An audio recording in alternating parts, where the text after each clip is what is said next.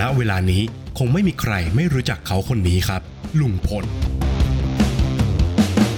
จากคดีการเสียชีวิตของเด็กสาวคนหนึ่งในจังหวัดมุกดาหาร ได้เปลี่ยนผู้ต้องสงสัยของคดี ให้กลายเป็นซูเปอร์สตาร์คนใหม่ของเมืองไทย ลุงพลนั้นได้จับจองพื้นที่สื่อแทบทุกสำนัก กลายเป็นดาราในช่วงข้ามคืน มีแฟนคลับถึงขนาดที่ว่า มีคนเข้าไปดูลุงพลกินข้าว นับล้านคน ได้แสดงมิวสิกวิดีโอที่มียอดวิวกว่า 10 ล้าน รวมไปถึงได้เป็นพรีเซนเตอร์ของสินค้าภายในเวลาอันรวดเร็ว และทั้งหมดนี้เกิดขึ้นจากการนำเสนอข่าวสารของสื่อมวลชนครับนำมาซึ่งคำถามครับว่ามันเกิดอะไรขึ้นกับวงการสื่อมวลชนของประเทศไทย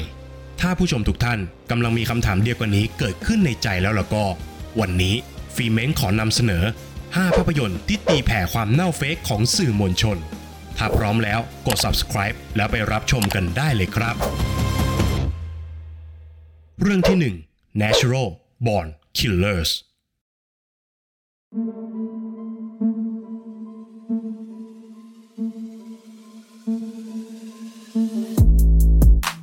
ภาพยนตร์จากปี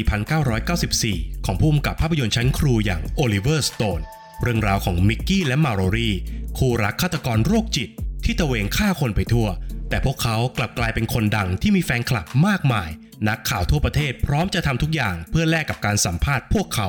และแน่นอนว่าความแปลกประหลาดที่เกิดขึ้นในเรื่อง มีต้นเหตุมาจากการนำเสนอข่าวของสื่อมวลชนครับหากใครสนใจภาพยนตร์เรื่องนี้ฟีเมนต้องขอเตือนเอาไว้ก่อนนะครับว่า Natural Born Killers เป็นภาพยนตร์ที่เต็มไปด้วยความรุนแรง และความโหดเหี้ยมครับ แม้ว่าแกนสารของภาพยนตร์จะเน้นไปที่การเสียดสี และตีแผ่ปัญหาของสื่อมวลชน รวมไปถึงเป็นภาพยนตร์ที่สร้างขึ้นเพื่อเป็นกระบอกเสียง ในการต่อต้านความรุนแรงของสังคม แต่หลังจากภาพยนตร์ออกฉาย ก็มีกลุ่มผู้ชมจำนวนไม่น้อยครับ ที่ออกมาก่อเหตุฆาตกรรม โดยพวกเขาสารภาพครับว่า ได้รับแรงบันดาลใจมาจากภาพยนตร์เรื่องนี้ครับ เพราะฉะนั้นควรรับชมอย่างมีสตินะครับ เรื่องที่ 2 Night Crawler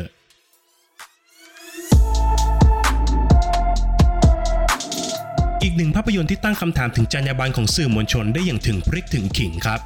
เรื่องราวของลูอิสบลูมช่างภาพข่าวอาชญากรรมอิสระ ที่หากินกับการถ่ายภาพที่เกิดเหตุ ไปขายให้กับสถานีข่าวโทรทัศน์ ยิ่งภาพข่าวมีความรุนแรง เห็นเลือดเห็นเนื้อมากเท่าไหร่ ก็จะยิ่งขายได้ราคาดีขึ้นเท่านั้น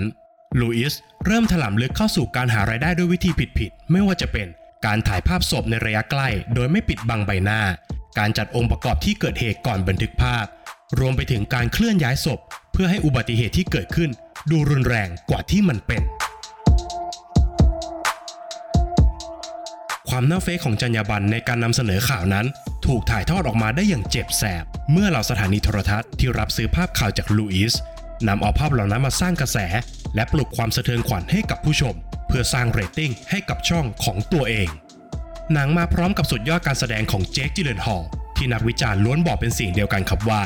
นี่คือการแสดงที่ดีที่สุดในชีวิตของเขา ใครที่กำลังตั้งคำถามถึงวงการสื่อ ห้ามพลาดภาพยนตร์เรื่อง Nightcrawler ด้วยประการทั้งปวงครับ เรื่องที่3 Gone Girl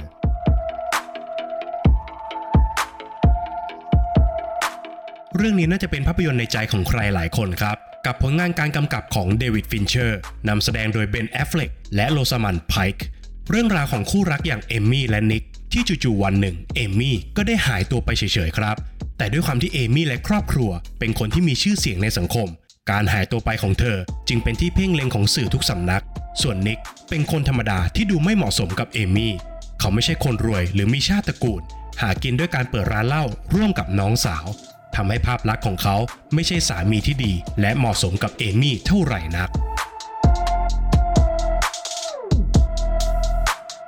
ด้วยโปรไฟล์ที่ดูต่างกันทำให้สื่อพยายามสร้างดราม่าระหว่างคู่รัก และจับต้นชนปลายครับว่านิกเป็นคนสังหารภรรยาของตัวเอง เมื่อข่าวดังกล่าวถูกนำเสนอออกไป ชีวิตของนิกที่เป็นคนธรรมดาก็ถูกตราหน้าทันทีครับว่า เป็นคนเลวสุดขั้วที่สังหารภรรยาอันแสนดีของเขา แต่กลับไม่มีสื่อสำนักไหนเลย ที่ขุดคุยเรื่องราวของเอมี่อย่างแท้จริงว่า เธอเป็นคนดีอย่างที่ทุกๆคนคิดหรือไม่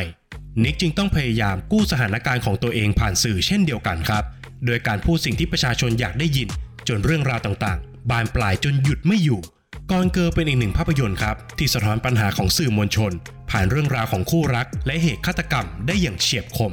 รวมไปถึงมีตอนจบที่ผู้ชมทุกคนต้องอ้าปากค้างแน่นอนครับ เรื่องที่ 4 The Teller Life ข้ามาเอาใจคอภาพยนตร์เกาหลีกันบ้างครับ กับการตีแผ่ด้านมืดของสื่อมวลชน ผ่านการก่อการร้ายครั้งใหญ่ เรื่องราวของยุนยองวาอดีตนักข่าวโทรทัศน์ชื่อดัง ที่กำลังอยู่ในช่วงขาลงของอาชีพ โดยเขาถูกลดขั้นลงมาจัดรายการวิทยุที่ไม่ค่อยมีคนฟังแทนครับ แต่อยู่มาวันหนึ่งก็มีโทรศัพท์ประหลาดโทรเข้ามาในรายการครับ ชายที่อยู่ปลายสายออกตัวก่อนเลยครับว่า เขาเป็นผู้ก่อการร้าย พร้อมทั้งขู่ครับว่า ถ้ารายการนี้ตัดสายของเขาทิ้ง เขาจะระเบิดสะพานครับ ด้วยความที่ไม่เชื่อและไม่มีอะไรจะเสียนะครับยุนยองวาจึงท้าทายผู้ก่อการร้ายให้ระเบิดสะพาน พร้อมทั้งตัดสายทิ้งอย่างไม่ใยดีครับ แต่หลังจากวางสายเพียงไม่กี่วินาที คนร้ายก็ระเบิดสะพานจริง ๆ ครับ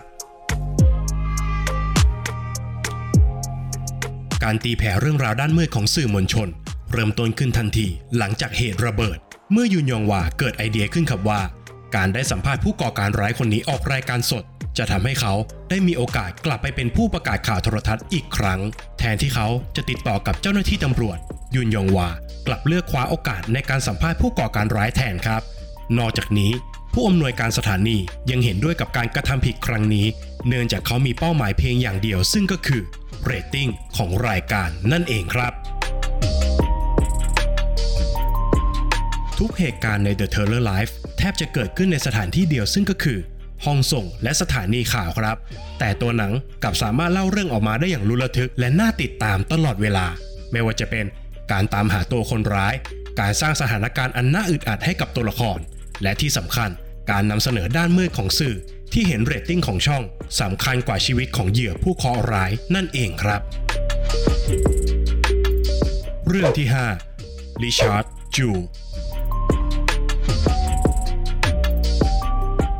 ผลงานอีกหนึ่งเรื่องที่พิสูจน์ความยอดเยี่ยมของผู้กำกับภาพยนตร์อย่างคลินต์อีสต์วูดนะครับ บอกเล่าเรื่องจริงของริชาร์ดจูเวลล์ เจ้าหน้าที่รักษาความปลอดภัยคนหนึ่ง ที่ได้ช่วยชีวิตของประชาชนมากมาย ให้รอดพ้นจากการวางระเบิดในการแข่งขันกีฬาโอลิมปิกปี 1996ริชาร์ดได้กลายเป็นฮีโร่ของคนทั้งประเทศในทันทีนะครับด้วยการนำเสนอข่าวของสื่อมวลชนทุกสำนัก แต่ด้วยบุคลิก และรูปร่างหน้าตาที่ดูน่าสงสัย รวมไปถึงพฤติกรรมส่วนตัวที่แปลกประหลาดทำให้เจ้าหน้าที่ FBI ตั้งข้อสงสัยครับว่าริชาร์ดอาจจะเป็นคนลอบวางระเบิดด้วยตัวเอง เพื่อสร้างสถานการณ์ ให้เขาเป็นวีรบุรุษซะอย่างนั้นครับ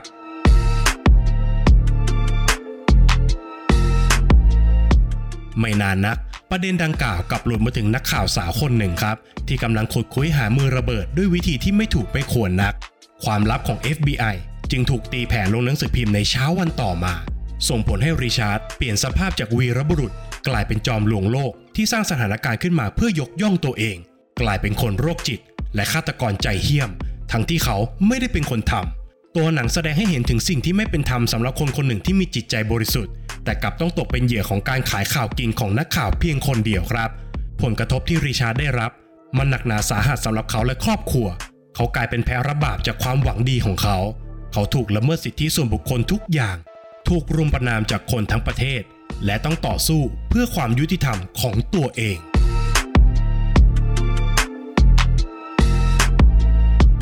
ภาพยนตร์ทั้ง 5 เรื่องนี้เป็นเพียงส่วนหนึ่งของความล้มเหลวของสื่อมวลชน ที่ถูกสะท้อนออกมาผ่านภาพยนตร์นะครับ ดูไปดูมาก็คล้ายกับเหตุการณ์ที่กำลังเกิดขึ้นในปัจจุบันจริง ๆ นะครับ ก็ได้แต่หวังแล้วครับว่า ผู้มีส่วนเกี่ยวข้องทุกคนจะมองเห็นความสำคัญของคำว่าข่าวมากขึ้น และตระหนักถึงจรรยาบรรณที่แท้จริงของคำว่าสื่อมวลชนให้มากที่สุด ราะอย่าลืมนะครับว่า เสียงของสื่อมวลชน เปรียบเสมือนกระบอกเสียงที่สามารถสร้างความแตกต่างได้อยู่เสมอ สามารถชี้นำสังคมไปตามทางที่ข้อมูลถูกปล่อยออกมา รวมไปถึงสามารถสร้างองค์ความรู้ให้กับสังคมได้ เพราะฉะนั้นคิดให้ถี่ถ้วนก่อนจะนำเสนอครับว่า ข่าวข่าวนี้มันเป็นประโยชน์กับสังคมหรือไม่ และอย่าลืมกด subscribe ช่องฟรีเมนเอาไว้ จะได้ไม่พลาดคอนเทนต์ดีๆสำหรับคนรักภาพยนตร์ครับ